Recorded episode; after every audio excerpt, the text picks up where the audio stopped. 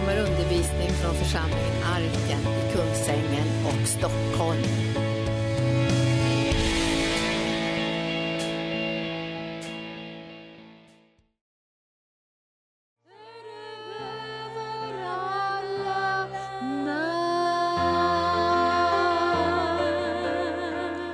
Åh, det är över alla namn. Och även om vi inte ser allting underlagt honom i det synliga, så är det ändå underlagt honom i den andliga dimensionen. Och därför måste det också bli synligt i den synliga dimensionen. Och vi tackar dig Herre för att allt är lagt under dina fötter. Alla sjukdomsvakter, all influensa, alla attacker mot mina syskons kroppar är lagt under dina fötter. För du är konungarnas konung och herrarnas herre. Och jag prisar dig Herre och lovar dig. För att vi kan vara så förvissade och trygga våra hjärtan. Att vi är inte förbannade, vi är välsignade. Med all den himmelska världens andliga välsignelser. Genom Jesus Kristus. I honom finns välsignelsen. Och genom hans namn kan vi med frimodighet gå till nådens tron. Och hämta ut i tro det vi behöver. Och vi hämtar ut i tro idag hälsa, liv och glädje, framtidstro. Och vi tackar dig Herre för din kärlekssmörjelse som flödar in i hela församlingen. Och jag ber att det här julfirandet ska få väcka som glädje i våra hjärtan. Över konungasonen som vi följer, som vi älskar. För där vårt hjärta är, där är vår skatt. Och vår skatt är du Jesus. Du är vår skatt. Du är vår dyrbara pärla. Du är vår skatt och vi vill att du ska veta idag att det är du som är vår skatt. Du är vår största glädje. Det är dig vi vill tjäna och älska och följa. Det är dig själv som vi vill ha drivkraften i vårt liv levande varje dag. Att allt vi gör, det gör vi för Jesus Kristus. Alla steg vi tar gör vi i kärlek till honom. Och därför ber jag här om en ännu starkare kärlek den julhelgen bland ditt folk. Att följa dig, inte bara som tradition och religion, men att följa dig genom sitt hjärta genom sitt hjärtas ledning, genom sitt hjärtas överlåtelse. För du har ju sagt Herre, vi ska älska dig med hela hjärtat. Och inte bara med hela hjärtat, vi ska älska dig med hela vår själ, men också all vår kraft. Men får vi inte älska dig först med hela vårt hjärta, så får vår själ ingen drivkraft och vår kropp hamnar i, i skugga och depression och tyngd och, och sjukdom. Men vi vet att vi får älska dig med vårt hjärta. Så kommer hela vår kropp att vara i ljuset. Och när vår kropp är i ljuset så vet vi också att hälsa kan bryta in. Steg för steg. Dag för dag. För vi är välsignade och vi förväntar oss hälsa.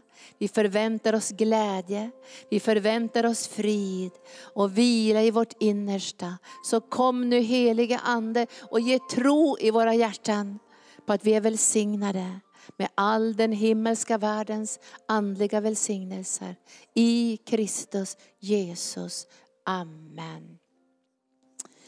Halleluja, vilken dag! Nu går vi in i julfirandet och idag så kommer vi också ha bön för Israel 13 och 30 i bönerummet där bakom. Vi har ju precis kommit hem från Israel, en lång resa. Vi var ett litet team som gjorde mer en arbetsresa eller en tjänsteresa skulle vi säga. Där vi reste över 100 mil i Israel besökte många olika församlingar, våra samarbetspartner. Vi hade bibelskolor, möten, betjäning, uppmuntran av messianska ledare som lever många gånger under väldigt mycket press. Vi var ända uppe i Sedrot till våra sam samarbetspartner och Sedrot ligger ju bara på nästan som man skulle kunna säga ett stenkast från Gazaremsan. Men den här gången var det inga missilangrepp när vi var där. Och vi tittade på deras skyddsrum och var med och hjälpte dem för de steg som de ska ta nu. Och vännerna i Sedrot då kommer att ta ett steg att byta lokal och ta en lite större lokal med bättre bombskydd. Så vi är med och ber för dem idag också. Och sen har vi samarbetat med ledare och förbereder att ha 20 ledare på Sjöhamra gård i juni månad. Så det förbereder vi också i bön för att bereda marken för de messianska ledarna för att de ska få en riktig retreat. Det önskar vi dem, en riktig härlig retreat. Så då har vi hört genom Helena om alla julmöten som vi kommer att ha och vi firar ju Jesus i många dagar. När ett av mina barnbarn var lite så firade vi jul hemma hos oss och så var han förundrad och sa han så här, det är så märkligt, han sa så här, den där Jesus han är väldigt snäll sa han. Han fyller år och så ger han alla sina presenter till oss. Och jag tyckte det var så smart tänkt alltså. Det är verkligen så. Alltså alla presenter som egentligen företagsbarnen skulle få, det får ju vi i, i den här världen. Och jag tänker särskilt på de som inte känner Jesus. Alltså här delas det ut presenter i varenda stuga.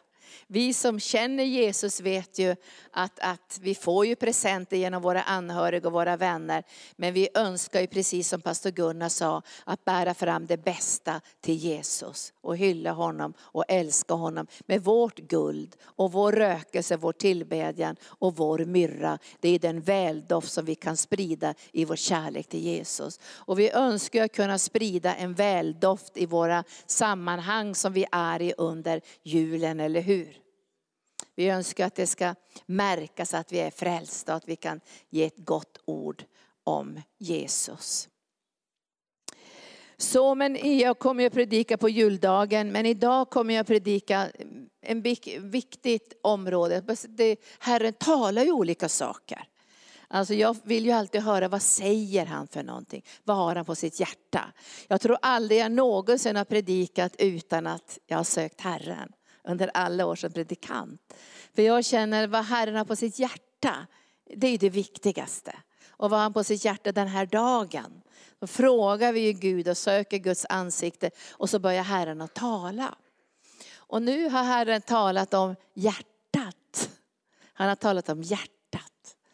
Och när han började tala om hjärtat så sa han också att det här var en predikan och en förkunnelse för dem som ännu inte känner Jesus.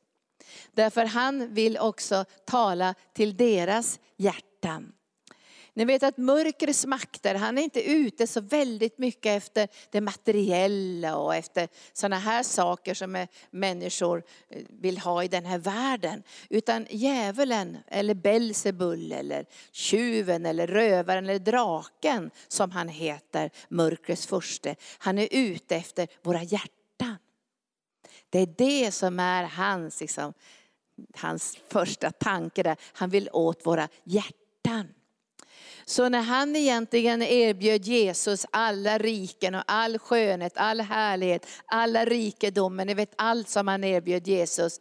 Och när Jesus blev frestad i öknen så, så, var ju, så, var, så brydde sig han inte om om Jesus skulle få allt det där. Eller så. Det var inte han ute efter. Han var ute efter Jesu hjärta. För han säger så det här ska du få men det är en liten krok bara, en pytteliten krok.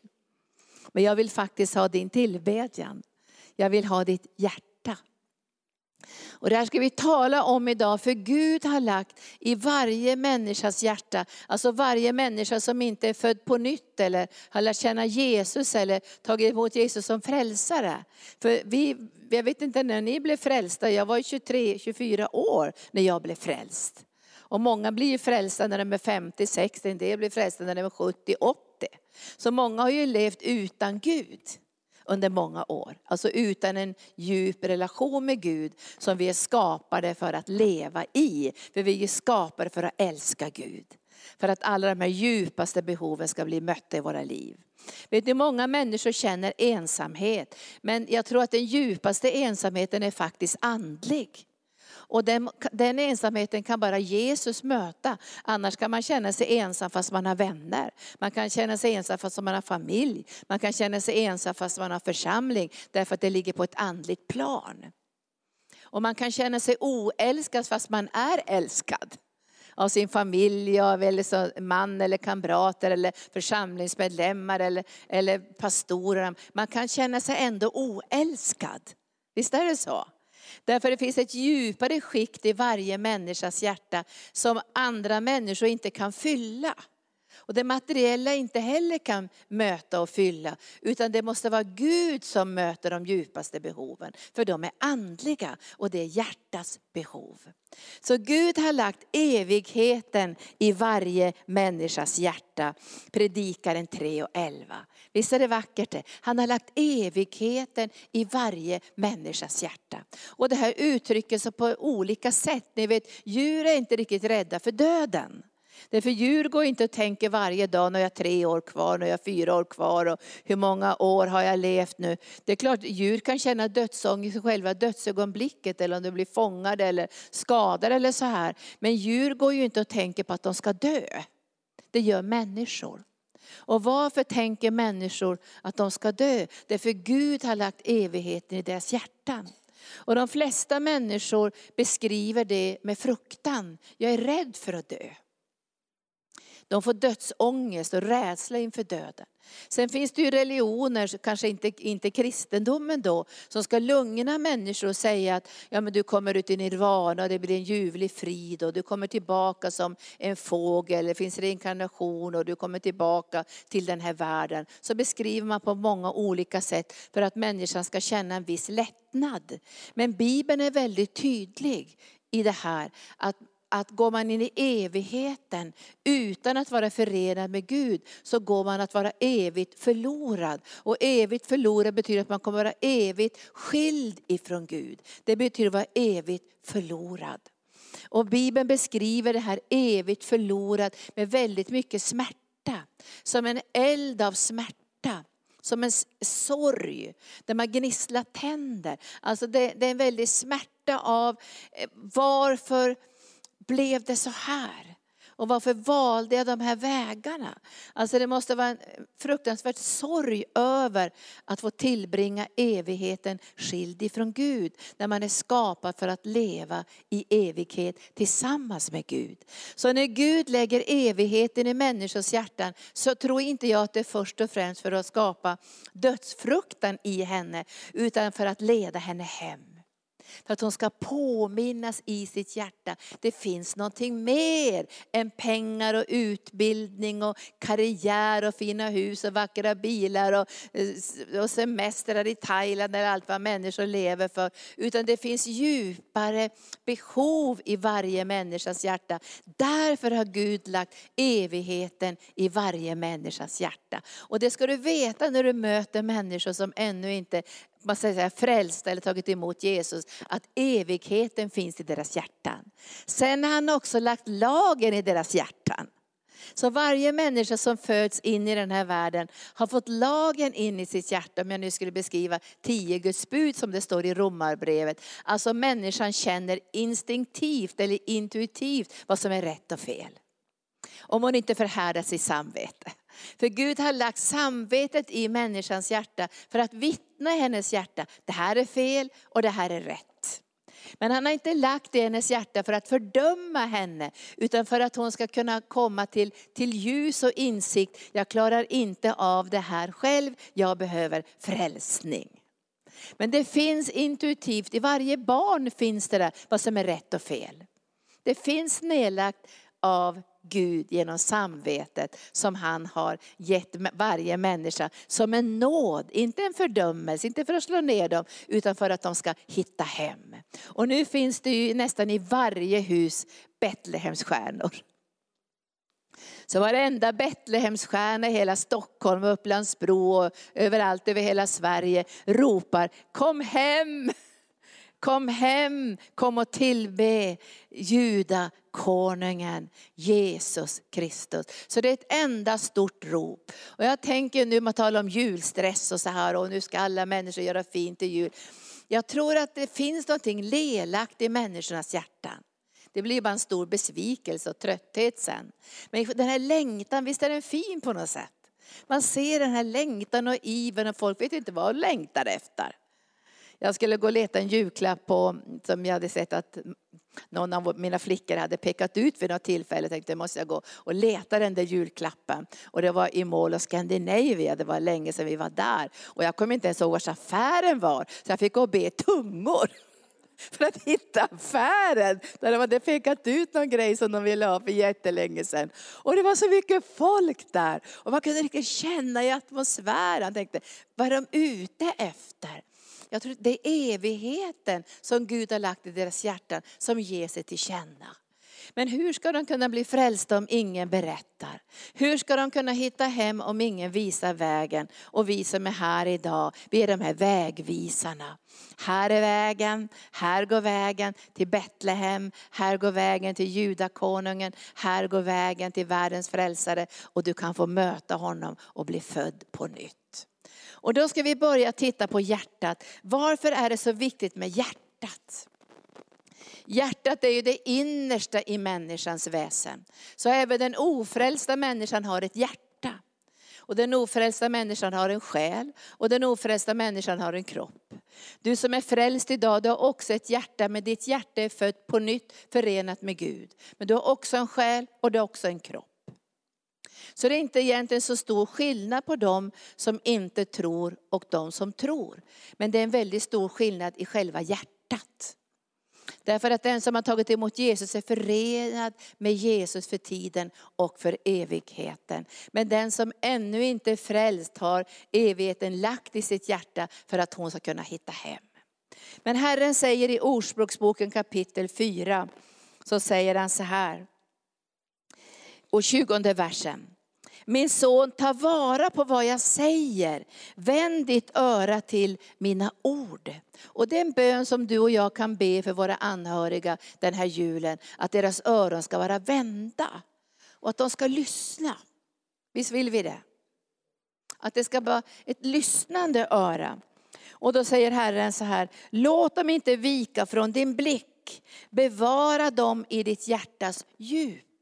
Bevara dem i ditt hjärtas djup. Och ligger de för mycket på ytan i våra hjärtan så kan de inte rota sig. Och du vet ju också berättelsen om sädes, om, om, om jordmånen som ska ta emot säden. Att ligger det på ytan bara så trampas det ner eller så kommer det fåglar och äter upp säden. Och, och kommer det, får det för lite jord så står det att rötterna torkar. Men det måste ner i djupet. Och det är därför som, som hjärtat är så viktigt att det inte är för hårt. När jag bodde i, i Afrika så regnade det ju bara vissa tider där. Och vattnet, det, det kom så otroligt mycket regn och det var så hård jord. Så det, jorden kunde inte suga till sig det här vattnet. Så det blev ju istället hela floder av vatten och sen var vattnet borta.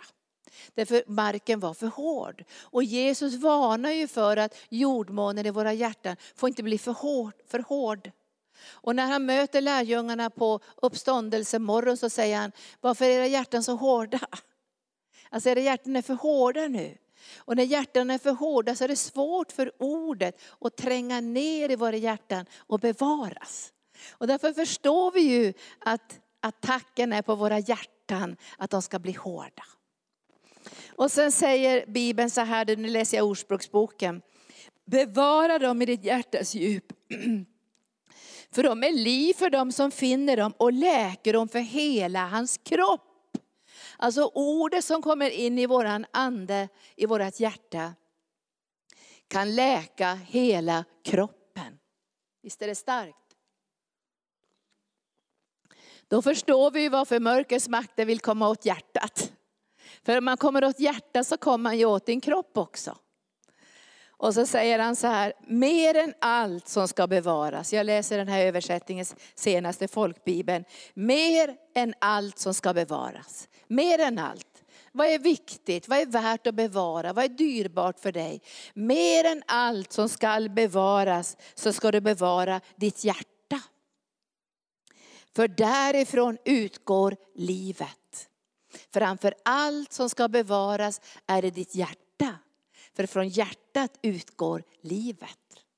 Och Jesus säger i kapitel 7 Johannes evangelium att från ditt innersta ska strömmar av levande vatten flyta fram som skriften säger. Och då kan vi tänka oss det inre som en brunn nästan. Vem skulle vilja kasta stenar i den brunnen? Det är klart att mörkrets makter vill stoppa till det här flödet. Jag vet ju att människor som har hjärtproblem får gå på många undersökningar, ultraljud på hjärtat och, och man tittar på olika, de kamrarna i hjärtat och blodflödet, om, om något blodkärl har slaggat igen och så här. Men jag tror vi behöver också göra en liten hjärtkontroll i anden. I alla fall vid början av året. För att se vad är det som har hänt i våra hjärtan. Jag tror att det är viktigt. Och det är bara Guds ord som kan hjälpa oss att se in i våra hjärtan. Därför det står i Hebreerbrevet 4 att, att Guds ord ska tränga in och skilja själ och ande, märg och ben och vara en domare över hjärtats uppsåt och tankar. Hebreerbrevet kapitel 4. Så det är bara Gud själv som kan hjälpa oss att se vårt hjärta. Alltså vårt hjärtas uppsåt och vårt hjärtas tankar. Därför är det ibland svårt att se sitt eget hjärta. För man sitter för nära sitt eget hjärta. Det är lättare att se andras hjärtan än sitt eget hjärta. Därför behöver man ibland en hjärtläkare. Jag har haft hjärtfel som barn och man fick gå till hjärtläkare och de tittade på, på hjärtat och det var EKG hela tiden och man skulle göra olika röntgen och alla möjliga grejer på hjärtat. Och då behövde man en bra hjärtläkare. Jag tror att Jesus är en bra hjärtläkare. Eller vad säger ni? Jag tror vi ska, vi ska göra, kanske, kanske speciellt vid det nya året, men också ganska regelbundet då och då, alltså ber vi den heliga Ande, låt oss titta på hjärtat nu. Har det hänt någonting i hjärtat? Har, har vi fått in stenar i den här brunnen så det flödar inte lika mycket som det gjorde tidigare? Har det blivit liksom stocken av viktig artär? Har det slaggat igen någonstans? Och så får vi be den här hjärtläkaren att ta hand om vårt hjärta så det ska få förhärliga Gud. Jag tycker det är så gripande att det första som Jesus säger när han börjar sin tjänst är att han ska förbinda de sargade hjärtana. Varför säger han det? Jo men därför att han vet att djävulen är ute efter vårt hjärta och han vill sarga vårt hjärta hjärta. Och idag ska jag berätta för dig varför han vill sarga ditt hjärta, vad han är ute efter och vad det är som han vill hindra i ditt liv. Varför han sargar ditt hjärta, för han, är, han vill hindra någonting i ditt liv. Han vill hålla tillbaka någonting i ditt liv som är så dyrbart för Gud. Och då tittade jag igår på vad, vad eh, vad det kan vara som mörkret försöker göra. Så det blir bara en liten parentes då. Alltså mörkret försöker få vårt hjärta att inte längre ha Jesus som skatt. Alltså få begär efter andra saker. Och det står ju att när tistlarna och tönarna tog och kvävde ordet så var det begärelse efter pengar och efter andra saker och rikedom och bekvämlighet som kvävde ordet. Därför att hjärtat kom lite grann åt sidan där. Det glömde bort den verkliga skatten och så började den söka efter världens skatter. Ibland kan man bara lite, lite glida så här och det märks ju inte så mycket i början men på sikt märks det ju. Om man har kompassen fel. Och så då, då, bara några lite, lite grann, några grader märks ju inte i början men det märks ju ganska mycket sen. Och man kan glida in och få andra saker som är dyrbara. Och Jesus ska ju vara vår skatt för det står vi ska älska Herren med hela hjärtat, inte halva hjärtat. Och ibland känner man att nu har hjärtat blivit delat. Nu, nu, nu är det vissa områden som inte längre är helt överlåtna till Jesus. Och vi har börjat glida, vi har börjat begära andra saker. Och det verkar som att mörkret vill liksom lyfta upp saker i den här världen för att vårt hjärta ska få begärelse efter något annat än av Jesus. Och sen så vill han ju fylla vårt hjärta med bekymmer såklart. Bekymmer och oro påverkar hjärtat. Det påverkar också mot fysiska hjärta. Men djävulen vill ju att vi ska få riktigt mycket bekymmer, för det tynger vårt hjärta, eller hur? Bekymmer och oro är som tunga bördor. Och därför säger ju Jesus, kasta ditt bekymmer och din börda på mig. Därför att när hjärtat börjar bli tungt och nerbrutet och det blir tungt att bära sitt eget hjärta då orkar man ju inte med alla gånger det som tillhör Guds rike och prioritera det som är viktigt i livet. Så det här försöker djävulen göra. Han försöker lägga på bekymmer, han försöker lägga på eh, oro och sen vill han ha omåttlighet. Så jag hoppas att ni inte äter för mycket i jul. För Bibeln talar mycket om omåttlighet. Alltså jag hörde en sån här klimatforskare som sa så här att, att det är västvärlden som till stor del är orsaken till klimatförändringarna på grund av omåttlighet och överkonsumtion. Nu får ju du bedöma det bäst du vill. Men jag tycker det är fruktansvärd överkonsumtion. Jag, jag tycker det är jobbigt att gå in i affärer med det. Det bara vräker grejer. Alltså det, det, det, det är så mycket av allting så jag tänker, varför kan man inte bara lita av allting? Alltså det är en sån överkonsumtion, det är sån omåttlighet. De bara väller över hela västvärlden medan vi ser i andra länder svälter barnen ihjäl. Någonting måste vara fel. Vem ligger bakom det här? Att en del ser ut som skelett och andra är så tjocka så de väger 250 kilo. Man tänker, har världen blivit tokig? Men då måste man förstå att bakom allt det här finns mörkrets makter. Och det finns något som heter omåttlighet. Människan blir aldrig mätt om hon inte får mättas av Gud. Saliga de som hungrar och törstar efter rättfärdighet. Annars blir man aldrig mätt. Man vill ha mer, mer, mer, mer. För det här begäret finns nedlagt i varje människa. Men egentligen ska begäret rikta sig mot Gud. Visst är det bra när jag säger det? Det här försöker djävulen lägga in. Och sen vill han ge sorg. Det står i Ordspråksboken 12 och 25 att, att sorg trycker ner hjärtat. Sorg trycker ner hjärtat.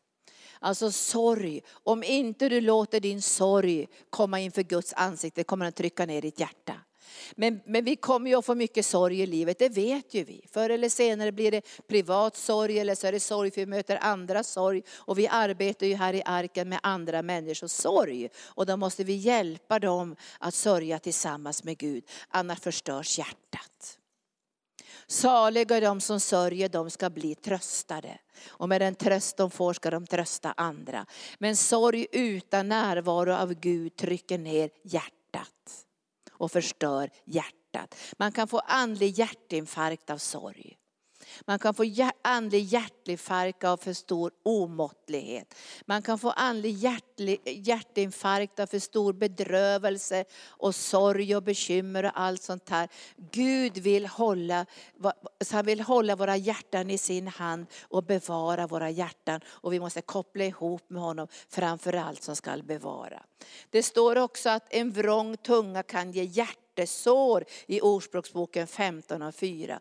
Så att vi är elaka och mobbar varandra och, och, och, och liksom såra varandra. Det kan bli jättestora sår i hjärtat, det sticker en kniv i en människas hjärta och det dräneras på kraft. Och det här vill ju djävulen göra i allas våra liv. Och det står ju också att smäleken, det gör att hjärtat hjärtat förlorar sin kraft och hjärtat förstörs. Alltså om du blir mobbad eller attackerad eller smutskastad eller du, du, man skriver om det på sociala medier eller det händer saker att den du älskar överger dig och du blir bedragen eller dina barn vill inte träffa dig. Alltså det händer olika saker som vi vet egentligen riktar sig mot hjärtat det allra innersta. För mörkrets makter är ute efter ditt hjärta. Och därför säger ju Jesus, framför allt som ska bevaras, bevara ditt hjärta. Och hur bevarar jag mitt hjärta? Jag måste bevara det i hans närvaro, i hans kärlek. Och nu ska jag säga några saker om varför djävulen är så rädd att ditt hjärta ska vara intakt. Alltså han är rädd för att den ofrälsta människans hjärta ska vara intakt. För varje ofrälst människa, varje människa som inte känner Jesus, hon ska ju hitta hem. Och sårar han en okristen människas hjärta genom att hon blir sårad kanske av kristna eller på arbetsplatsen eller blir övergiven, våldtagen, rånad, allt det här. Då händer det någonting med hjärtat som försvårar för den här människan att ta emot Jesus som frälsare. Och därför behöver vi be för människors hjärtan. Att de får tro på att Jesus faktiskt kan hela brustna hjärtan. För när man har gått igenom svårigheter med sitt hjärta, jag tror att du känner igen det idag. Alltså det har man gjort som icke-kristen och sen man blev frälst också har man fått sitt hjärta krossat många gånger. Visst är det så? Och när de här skärvorna limmas ihop igen så märker man kanske att man inte har samma hjärta längre. Det har hänt någonting i hjärtat. Visst är det så? Bedrövelser, attacker, svårigheter, allt det. Det har hänt någonting med hjärtat och man tänker, men det där, så där såg ju inte mitt hjärta ut för tio år sedan. Så där såg inte mitt hjärta ut. Vad har hänt med mitt hjärta? Du kanske säger, men jag har blivit cynisk i mitt hjärta. Jag har blivit bitter i mitt hjärta. Jag har blivit hård i mitt hjärta. Jag har blivit kärlekslös. Det har hänt någonting med mitt hjärta. För varje gång det blir attacker från mörkret så kommer det att hända något med ditt hjärta. Och det är därför som Gud säger, håll ditt hjärta nära mig. Då blir det inte så djupa sår. För Gud har ju också sagt att vi kan få alla pilar släckta på trons sköld. Men ibland har vi inte den där vaksamheten. Ibland så gör vi inte som skriften säger, beskydda ditt hjärta. Och när hjärtat lappas ihop där så har det blivit ett annat hjärta. Och det är ju väldigt bra att se att det blev ett annat hjärta. För då kan vi gå till Jesus och säga, jag vill ha tillbaka mitt eget hjärta. Jag vill ha tillbaka det här Jesus-hjärtat. Varför, är han, varför vill han förstöra vårt hjärta? Nu ska jag ta några saker här. För det första så står det i Efesierbrevet 3 och 17 att Jesus ska bo i vårt hjärta. Det vill ju djävulen hindra så mycket som det går i människors liv som ännu inte är troende, eller hur? Att han ska flytta in i hjärtat. Men han önskar ju också attackera ditt hjärta och mitt hjärta som egentligen älskar Jesus så att han ska bli mer och mer overklig i våra liv. Eller hur? Han attackerar våra hjärtan. Så att, så att den här gudsnärvaron inte blir lika stark som tidigare. Att vår längtan efter honom försvinner. Att bönelivet tunnas ut. För han är ute efter uppenbarelseplatser. För det allra viktigaste uppenbarelseplatsen, det är ditt hjärta. Det är det allra heligaste. Där ska Gud uppenbara Jesus, sitt eget hjärta. I ditt hjärta ska du lära känna Faderns hjärta. I ditt hjärta ska du få en relation med Jesus och höra hans röst. Har du känt någon gång att rösten har tystnat? Ibland tystnar rösten och då kan vi ha bedrövat den heliga ande. Och då behöver vi fråga den heliga ande, på vilket sätt har jag bedrövat dig? För all tystnad är inte Guds tystnad i kärlek, utan det kan hända att vi har bedrövat den helige ande. Det har hänt någonting i våra hjärtan. Men då kan vi komma till Gud och säga, det har hänt någonting i mitt hjärta. Jag har svårt att höra din röst, jag har verkar få något hjärtflimmer. Det fungerar inte i mitt hjärta. Och då hjälper han oss att se på vilket område vi bedrövat den heliga ande. För det hjärtat är fullt av, det talar ju munnen. Har jag talat tro eller har jag talat otro? Har jag varit negativ, Har jag fått vredesutbrott? Det är klart att rösten tystnar. Det betyder inte att Gud vill vara tyst, men det betyder att det är svårt att höra. För mörkrets makter vill inte att vi ska höra Jesu röst, eller hur? Han vill att vi ska hitta på en massa människomeningar. Han vill att församlingen ska vara en plats där vi bryter idéer och hittar på saker. Och nu gör vi så här och nu gör vi så här. Och ingen frågar vad har Gud sagt för någonting? För vi hör ju inte längre. Vi gör precis som vi har gjort förra året eller då förra året. Men församlingen måste höra ifrån Gud, eller hur? Det står så här att den som har öron, han hör vad anden säger till församlingen. Men djävulen är ute efter den här uppenbarelseplatsen. Och den är den dyrbaraste, dyrbaraste, dyraste som finns i ditt liv. Att Jesus är levande i ditt hjärta. Att du älskar Guds närvaron. Visst är det bra det? Så Guds närvaron. Och vi ska bevara Guds närvaron i våra egna liv och i församlingens hjärta. För all framtid. Därför att det som först ska bevaras är vårt hjärta, Guds närvaro. Och det här är ju djävulen väldigt rädd för. För om Jesus börjar uppenbaras i ditt hjärta och närvaron av honom blir verklig för dig, då blir ju du farlig på din arbetsplats. För då kommer du att förändra din arbetsplats. Då blir du farlig för din, dina okristna vänner, därför de kommer att få dåligt samvete när de möter dig. För det kommer att slå in någonting i det här samvetet, ni vet. Som Gud hade lagt ner i varje människa. För du vet ju inte vad de håller på med, men det vet ju anden. Så när du kommer dit och halleluja, jag älskar Jesus, så bara slår det pang in i deras liv. Och det slår pang in i deras liv, för Gud vill att de ska bli frälsta. Det är inte för att fördöma dem, det är inte för att såra dem, utan för att de ska bli frälsta. För när ljuset tränger in i människors liv så får de alltid valet. Vilken väg ska du välja? Och många gånger vet inte du och jag att människor gör val. Vi bara sitter där vid bordet. Vi sitter där på, på, på restaurangen och det lyser från ditt hjärta. Och du vet inte att människor djupt i sitt innersta gör val. De kanske väljer att tänka så här, ja, jag tror jag ska följa Jesus i alla fall. Nu sitter de och tjatar igen om Jesus, men jag tror nog jag, jag tar det här steget nästa vecka. Du vet aldrig vad som händer i människors hjärtan när uppenbarelseplatsen är ren och avskild för Herren. Och det andra är ju att, um, att kärleken ska utljusas i ditt hjärta. Romarbrevet 5 och 5. Det är klart att mörkrets makter inte vill att ditt hjärta ska vara intakt. Han vill att du ska ha hjärtproblem, han vill att du ska må dåligt, han vill att du ska vara nedtyngd, han vill att det ska inte flöda från ditt hjärta. Jo, därför att Gud har bestämt att, flö, att det ska vara Guds kärlek som ska ingjutas i ditt hjärta. Och har du för mycket så att säga, tyngd i ditt hjärta, är det för många områden som är skadade i ditt hjärta, så är det svårt för Gud att ingjuta all den kärlek som han önskar ingjuta i ditt liv. Och då börjar du och jag förstå, det är klart att mörkret är ute efter våra hjärtan hjärtan. Han vill att vi ska vara drivna förkastelse och ensamhet och bitterhet och, och negativism och cyniskhet. Och jag träffade en, en, en jättehärlig judisk ledare i, messiansk judisk ledare i Israel när jag var där nu. Han har varit ledare i över 40 år. Och han sa så här, det var en sak sa han när jag var ung, då var man naiv i kärleken. Man trodde alla om gott och man tänkte halleluja, vi kommer att få väckelse imorgon och alla kommer att bli frälsta och alla kommer att hoppa på sina fötter och dansa när vi berättar om Jesus och, och allt kommer att gå bra för vi har ju Jesus med oss. Och sen kom prövningarna, svårigheterna och attackerna och han sa, det svåraste sa han är att kämpa mot cynismen.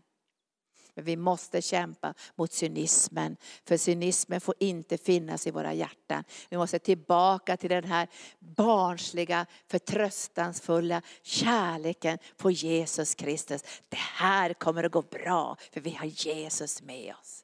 Och det här hjärtat vill Gud att vi ska leva i varje dag. Där beroendet av Gud, den här förtröstan, den här förväntan. Och vi hade ju häromdagen ett jättefint julspel av våra elever på bibelskolan. Och då skulle de skoja lite med, med Helena och flödesbön och det var, var typ riktigt andligt det där. Och handpåläggningens kraft och då tog de fram tre stolar. Och så var det tre personer som satt på stolarna och så skulle de spela Helena då. Så sa, sa Helena så här, det här är handpåläggning. Och nu ska vi se vad anden gör.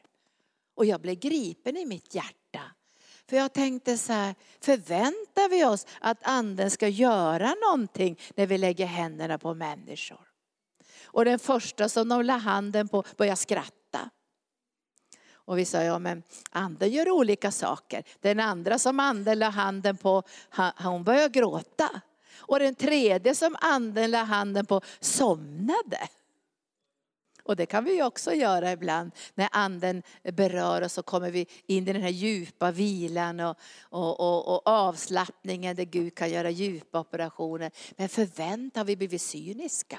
Ah, vi får se om det sker någonting. Vi har varit med så många svårigheter och prövningar och attacker och, och grejer och svårigheter. Så jag är inte säker på att vi tror nog längre att Gud ska göra någonting. Vi ska komma tillbaka till den här platsen vänner. Där vi tror att när vi lägger händerna på då sker det någonting. Halleluja. Omständigheterna och prövningarna har inte brutit sönder våra hjärtan. De är intakt. Så när vi tog emot Jesus som första dagen så halleluja, frälsningsglädjen och förväntan.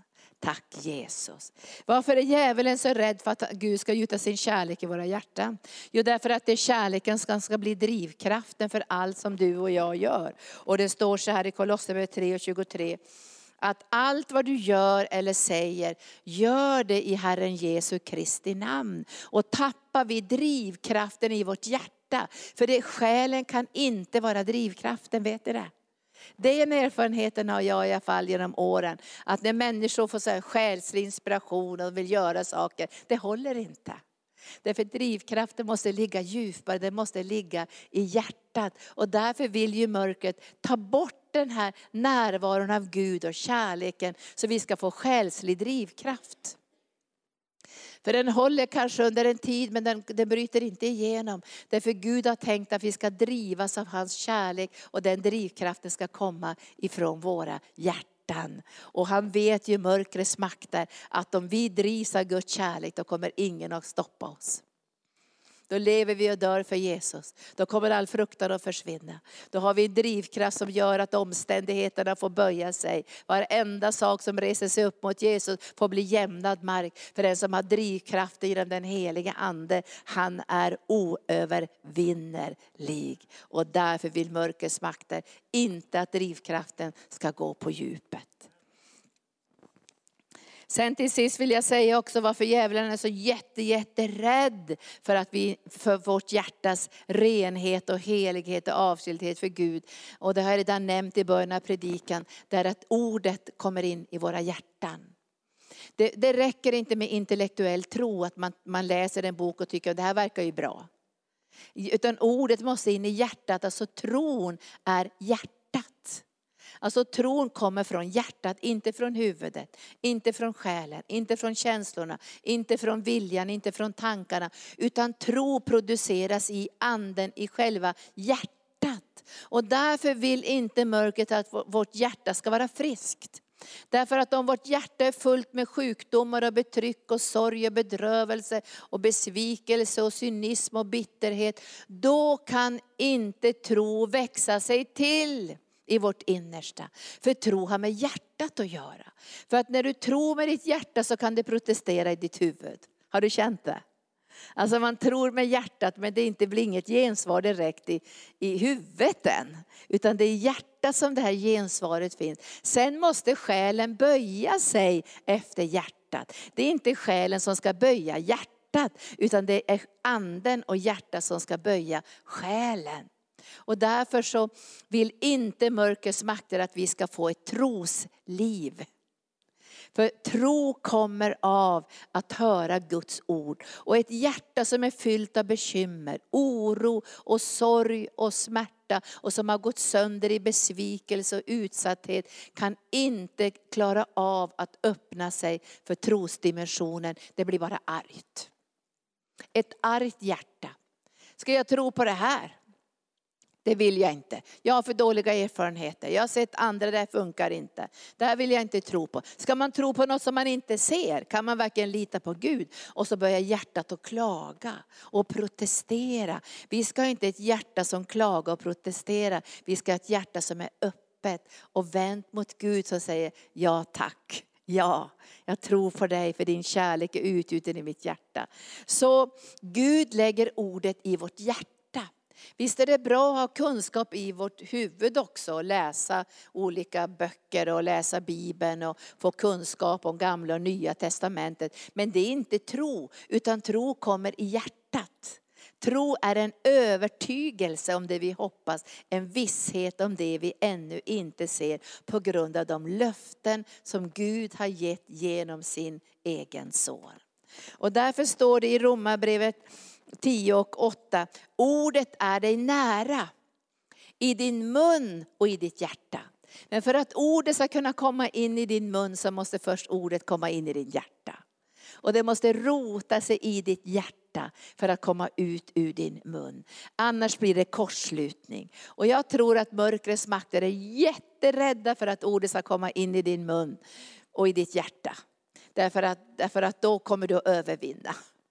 Därför hjärtats tro och munnens bekännelse för till frälsning. Det betyder att allt det som Gud har lovat kommer att manifestera sig, materialisera sig i ditt och mitt liv.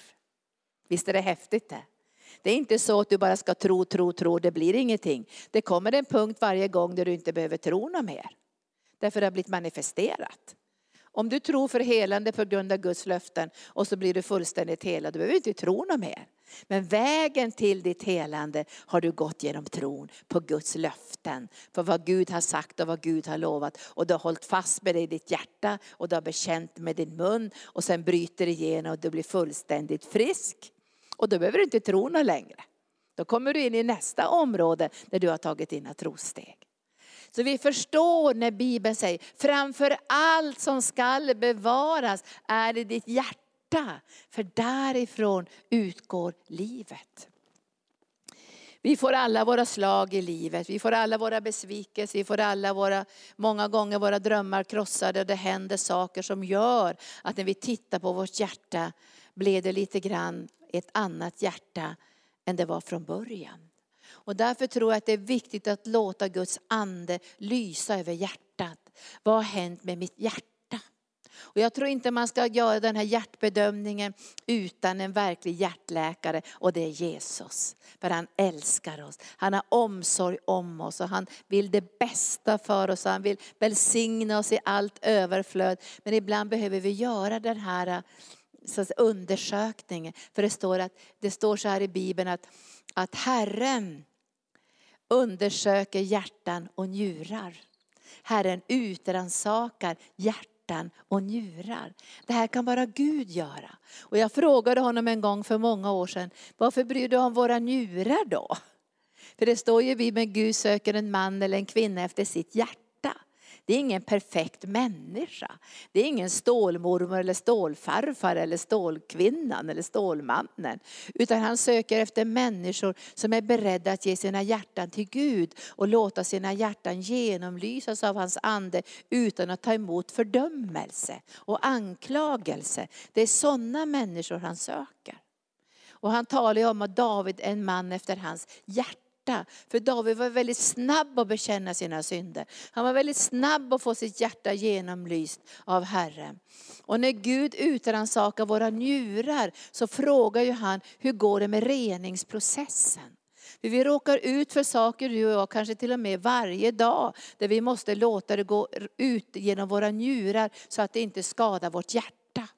När det händer saker i vårt liv av besvikelse och sorg och, och tyngder och bedrövelse och allt vad det kan komma i vår väg. Då måste det renas ut genom våra njurar så det inte stannar kvar i vårt hjärta och får växa över natten.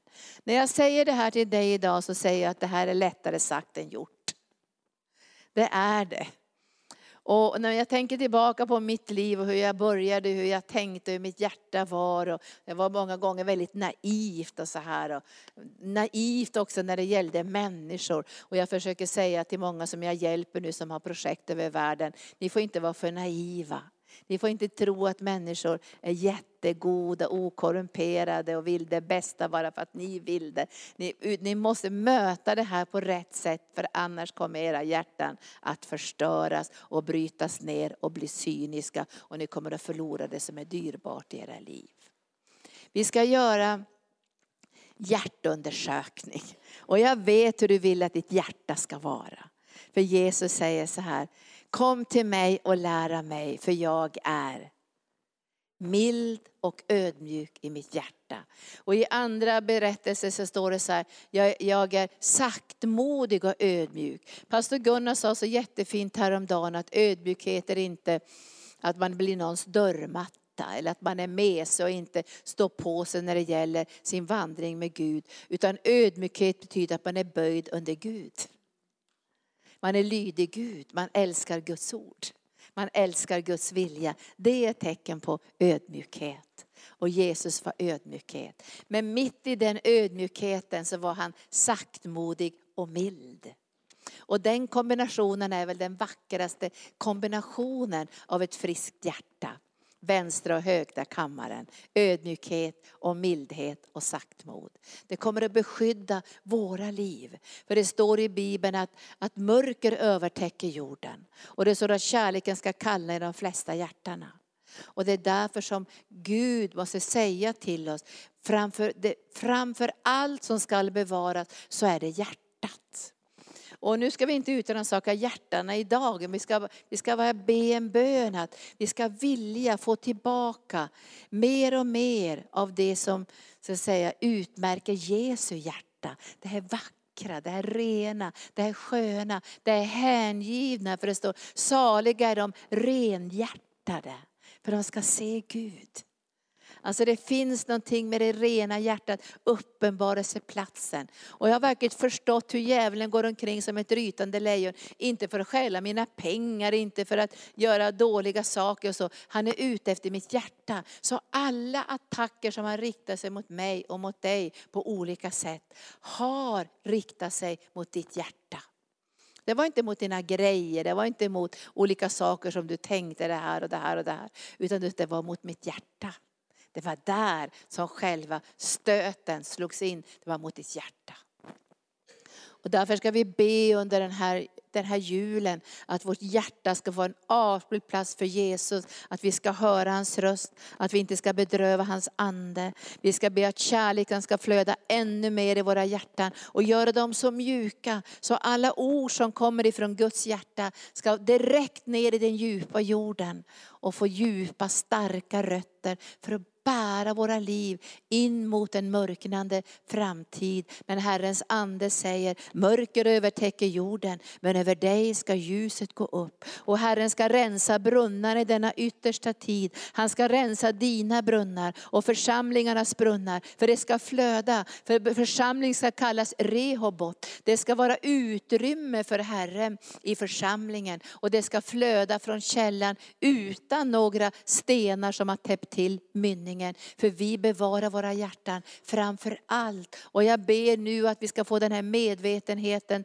som individer och som församlingsmedlemmar och som troende ut över Norden. Att vi ska bevara våra hjärtan. Vi, ber dig helige Ande, du som har ordet, be, be, be, lys på våra hjärtan. Du, du, låter, du låter ljuset komma för att vi själva får döma våra hjärtan. Du kommer inte med fördömelse, du kommer med klarhet och ljus. Så vi kan se in i våra hjärtan. Det här vill jag inte ha i mitt hjärta. Det här vill inte jag längre bära på på insidan. Jag vill inte tyngas ner av sorg.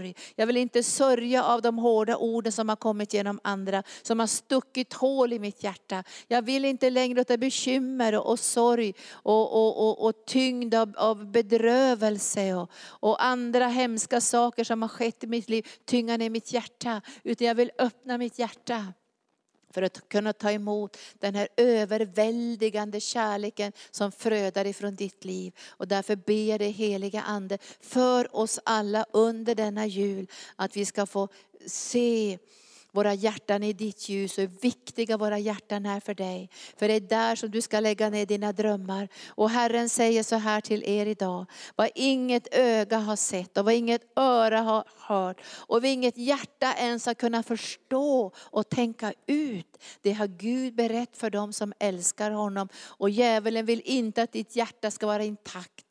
För då kan Gud inte skriva sina drömmar och sina stora planer och sina underbara visioner. Och därför bereder vi våra hjärtan och vi lämnar över våra hjärtan till dig Jesus. För vi tänker älska dig med hela vårt hjärta, inte halva hjärtat. Vi tänker inte låta vårt hjärta gå till avguderi. Vi tänker inte gå, låta vårt hjärta gå till omåttlighet. Vi tänker låta mitt hjärta gå till felaktig begärelse. Vårt hjärta tillhör dig Jesus, för du är vår skatt och du är vår pärla.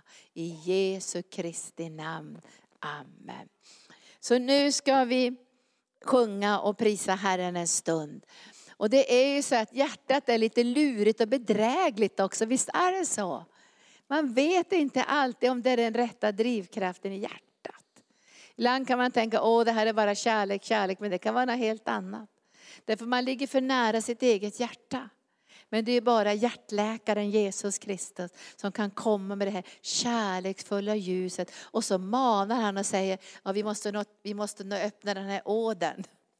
Där man täpps igen här. Hjärtat får inte riktigt blodflödet. Och då ska inte vi protestera och springa från operationsbordet. Nej, jag protesterar. Utan då säger vi så här, Tack hjärtläkare att du såg det här med kontrasten. Och nu tar vi upp den här åden så det ska flöda. Men du får aldrig ta emot fördömelse, aldrig de här negativa känslorna, för det är inte från Gud.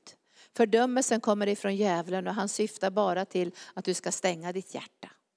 Men vi ska öppna vårt hjärta för Jesus och låta honom göra den här hjärtundersökningen. Och har det hänt någonting i ditt hjärta på grund av saker som har skett i ditt liv eller bland människor eller i det förflutna, låt honom hela dig.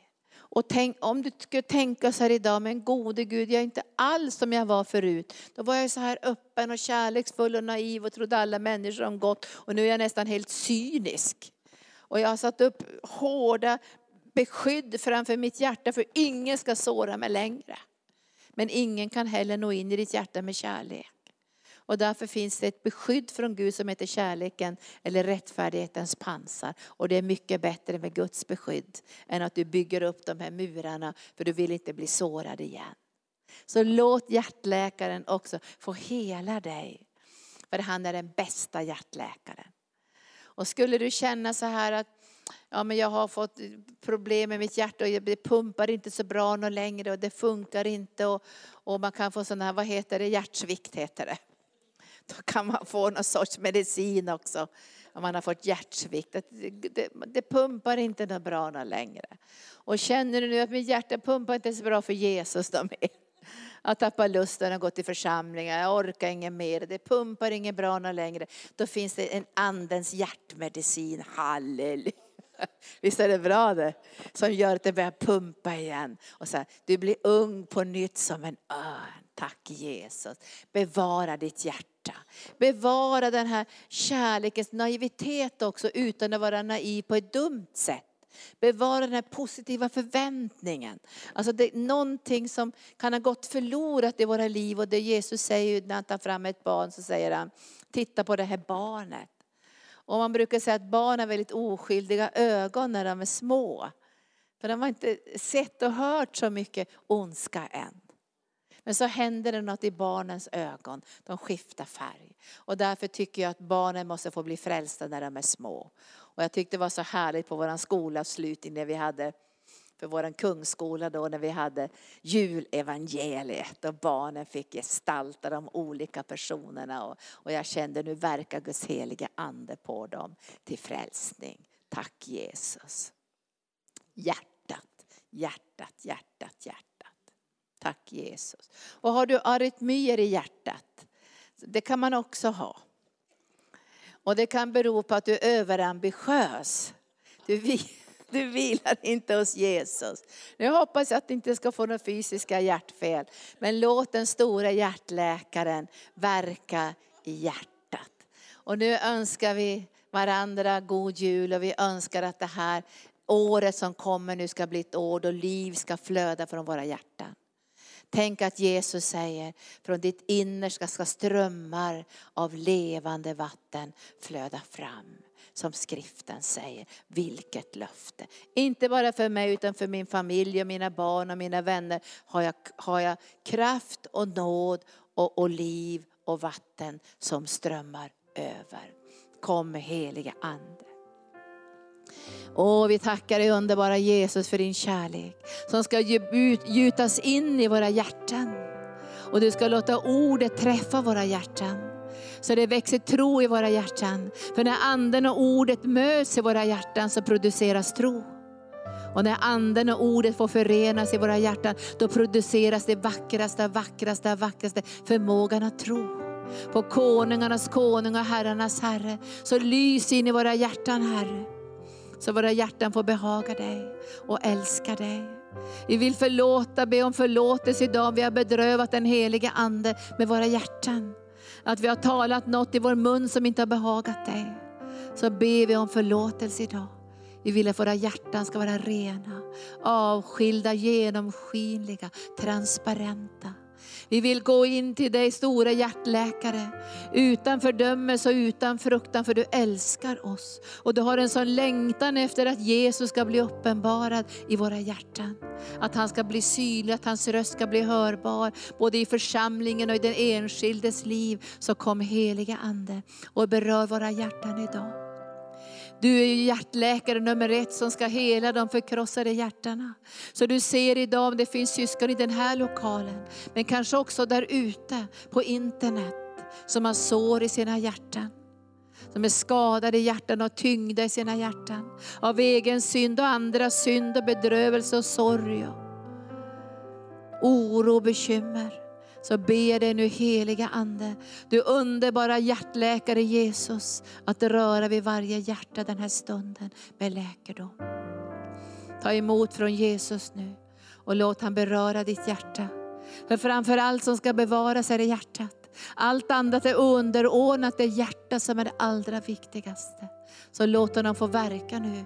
När jag sträcker ut min hand med handpåläggning så kommer anden att verka på ditt hjärta nu. Och beröra ditt hjärta. Keraseidia, Rebrodoria, Macentro, Kiria. Han rensar undan stenarna i ditt hjärta. För vattnet ska flöda den här julen. Bekymmer och oro och sorg och betryck. Ensamhet och ångest och rädsla.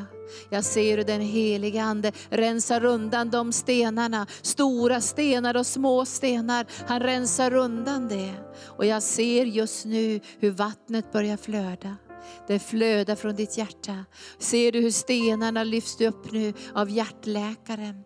Hur blodkärlen i det andliga hjärta börjar flöda, all den här placken och stoppet i blodkärlen, de vidgas nu av Guds kärlek. Och vänstra och högra kammaren, mildhet och saktmod och ödmjukhet. Jag ser hur ditt hjärta, åh den här tröttheten i hjärtat, det bara försvinner just nu för Guds hand är över ditt andliga hjärta. Och han berör ditt andliga hjärta för det är så viktigt att du har ett intakt andligt hjärta, en uppenbarelseplats. För Herren drömmer idag, han drömmer idag. Han drömmer inte i Betlehem som ett litet barn. Han drömmer idag på Faderns högra sida och han vill plantera drömmarna i våra hjärtan. Sina planer och byggnadsritningar i våra hjärtan. Och därför får de inte vara nedtyngda och sårade och skadade och bedrövade. Så kom heliga Ande och rör vid våra hjärtan. Du känner bara hur Guds ande raprondo siria, kelosandro brendestri gidairia, rossoki, rossoki. Jag ser hur stenar lyfts upp ur ditt hjärta. Och det blir så vackert och öppet. Saliga de renhjärtade och vi är de renhjärtade tvättade i Lammets blod och vi ska se Gud.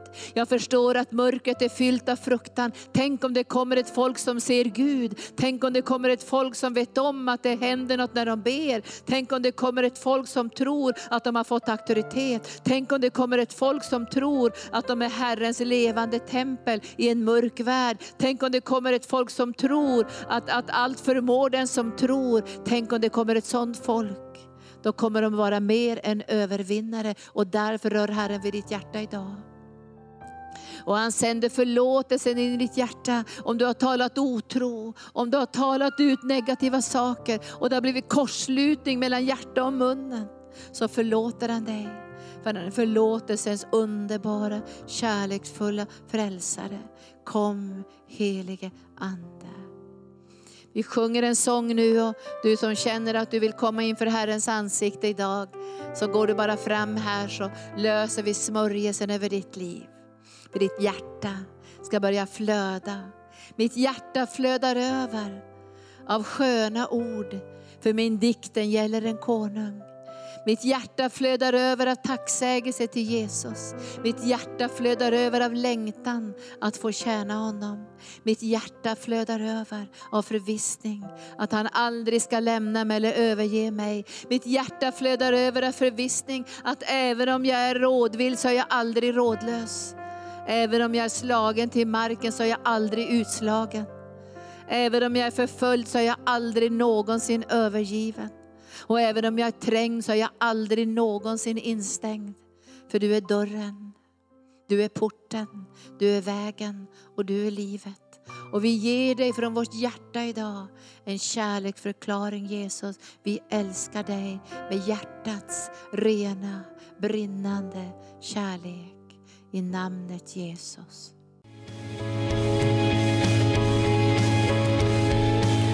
Tack för att du har lyssnat. Vill du få del av mer information om församlingen Arken, vår helande tjänst, bibelskola och övriga arbete, gå in på www.arken.org.